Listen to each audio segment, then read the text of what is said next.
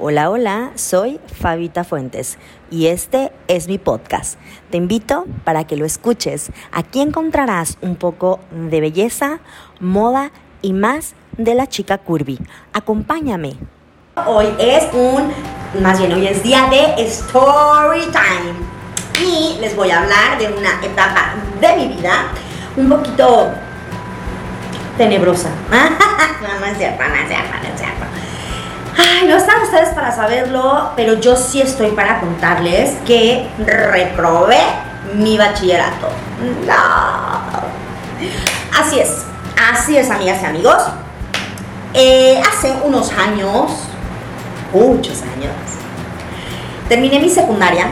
Quiero primero que nada decirles que desde muy chiquita he sido una mujer de decisiones, de, bueno, a veces la veo, pero en cuestión del estudio siempre tuve como muy claro hacia dónde yo quería dirigirme.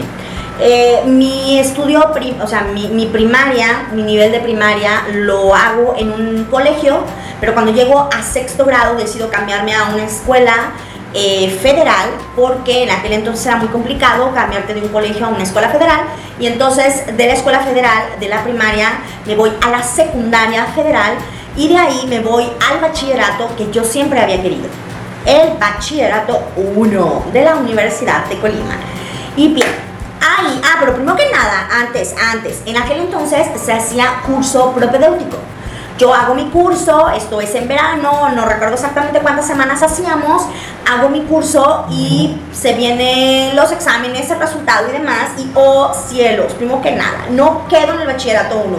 No saben la angustia que fue y la tristeza porque no quedé en el bachillerato 1, quedé en el 2. Y yo, cabe destacar que durante toda mi escuela básica, o sea, escolar, primaria y secundaria, jamás había estudiado en la tarde.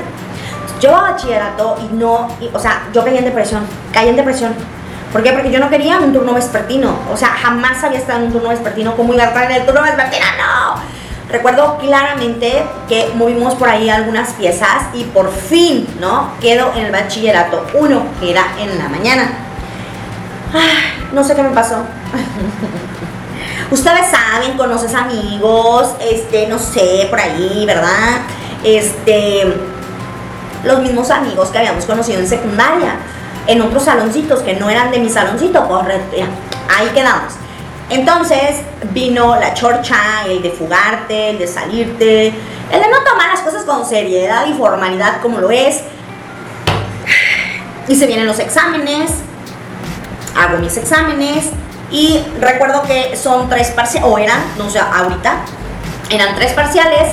Yo hacía mis exámenes y oh, oh, me voy a ordinario. Sí, era una cuarta parcial y entonces en ordinario yo recuerdo que me fui casi a todas las materias, y no es que a todas las materias me fui.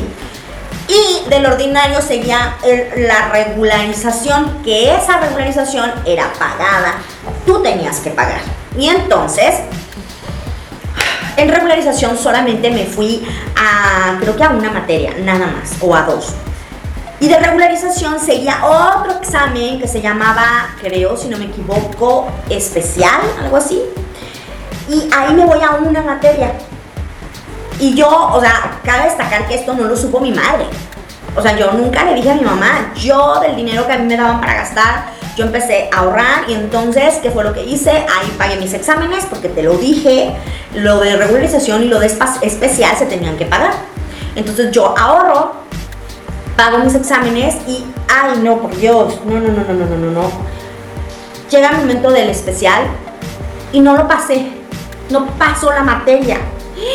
No, o sea, no sabes el, shock nervioso que me dio, el, estrés que me provocó, el, o sea, era una decepción horrible y era de llorar y llorar y llorar. Recuerdo bien que estábamos en el salón y que yo no paraba y no paraba de llorar y era, ¿cómo es posible? ¿Cómo es posible?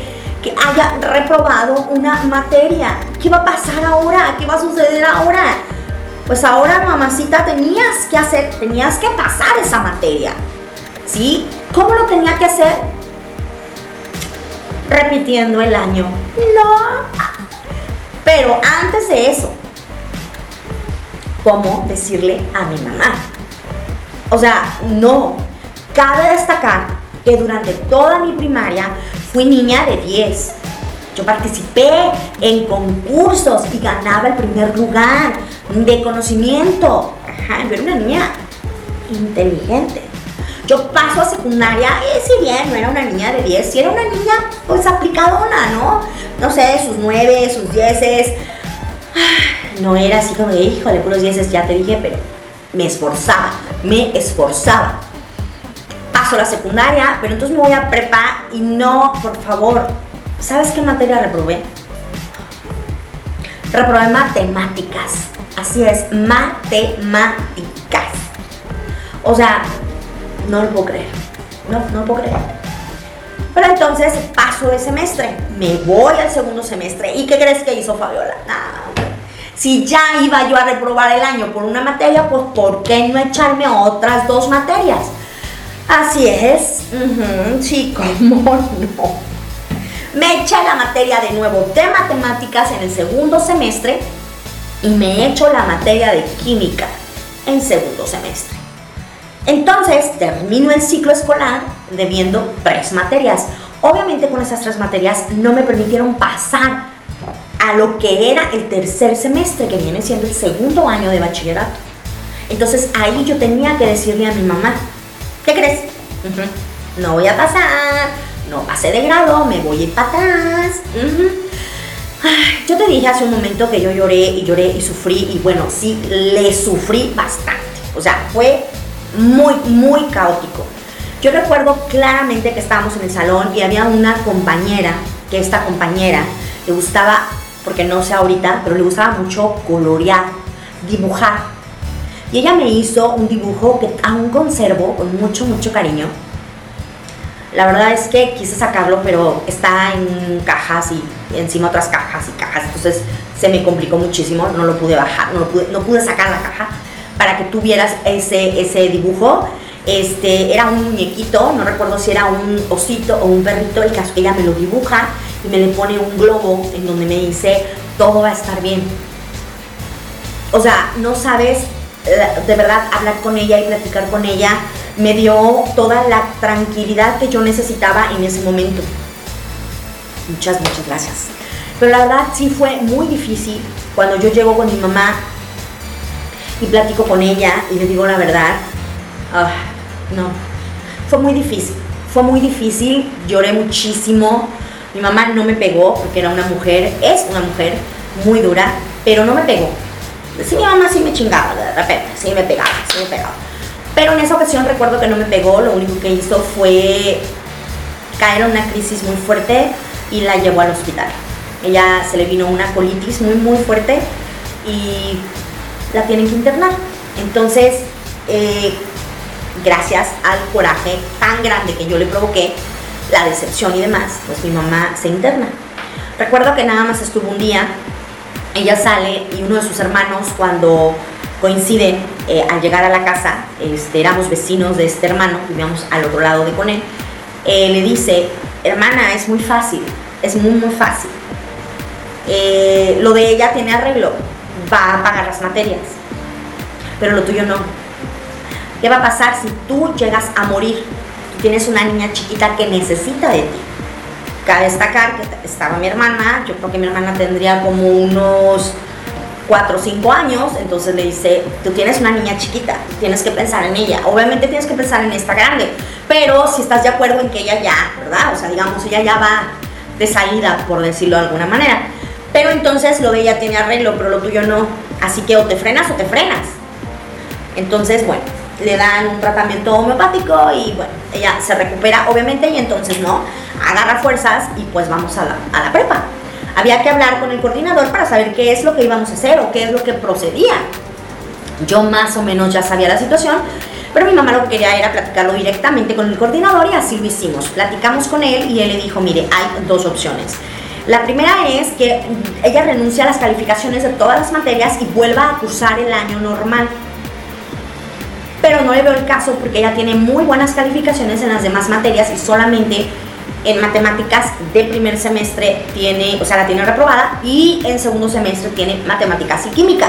Entonces en realidad no le veo el motivo, no le veo el, no el motivo, no le veo el por qué ella tenga que renunciar a todas las materias.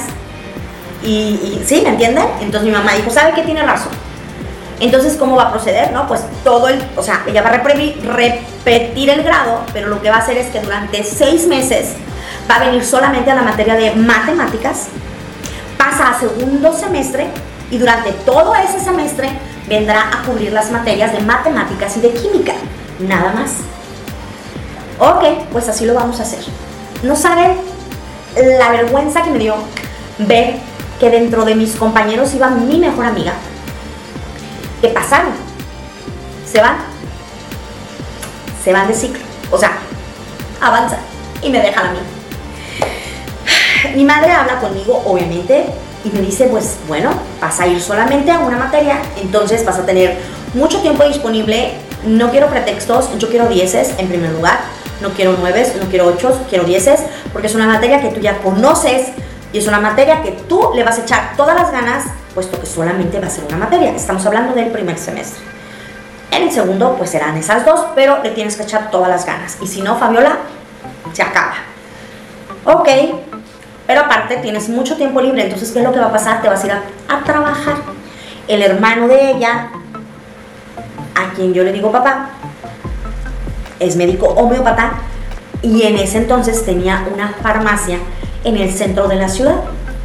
Y me dice, yo ya hablé con tu papá y te vas a ir a trabajar a la farmacia.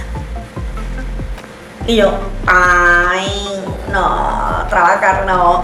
Pues sí, es trabajar ahí o irte a tal restaurante a lavar trastes. No, pues me voy a la farmacia. Entonces, lo que yo hice durante ese año fue eso. Digamos que durante el primer semestre, eso fue lo que yo hice.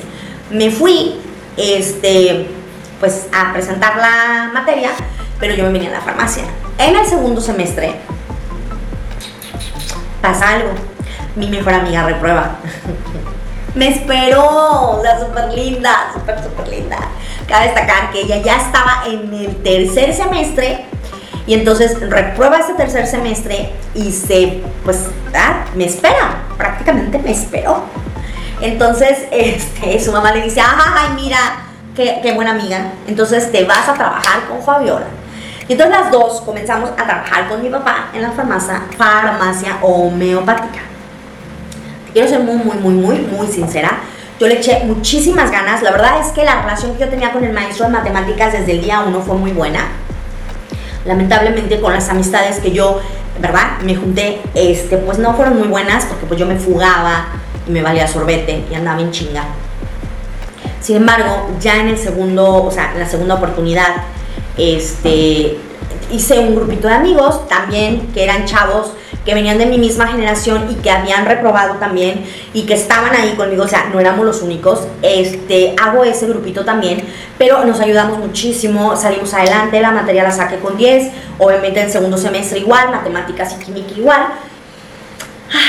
Y voilà paso a mi tercer semestre, me voy al área de comunicación social y pues mira, para no hacer el cuento tan largo, terminé mi bachillerato, no en la generación que yo tenía que hacerlo, pero lo hice, terminé mi bachillerato y me fui a estudiar la licenciatura en letras y periodismo, una carrera que amé y adoré y bueno, de ahí este, la verdad es que me fue súper bien, le eché todas las ganas. Esa experiencia de haber reprobado el bachillerato me ayudó muchísimo para crecer, me ayudó muchísimo para valorar más lo que mi madre estaba haciendo por mí y que yo realmente había sido muy mal agradecida.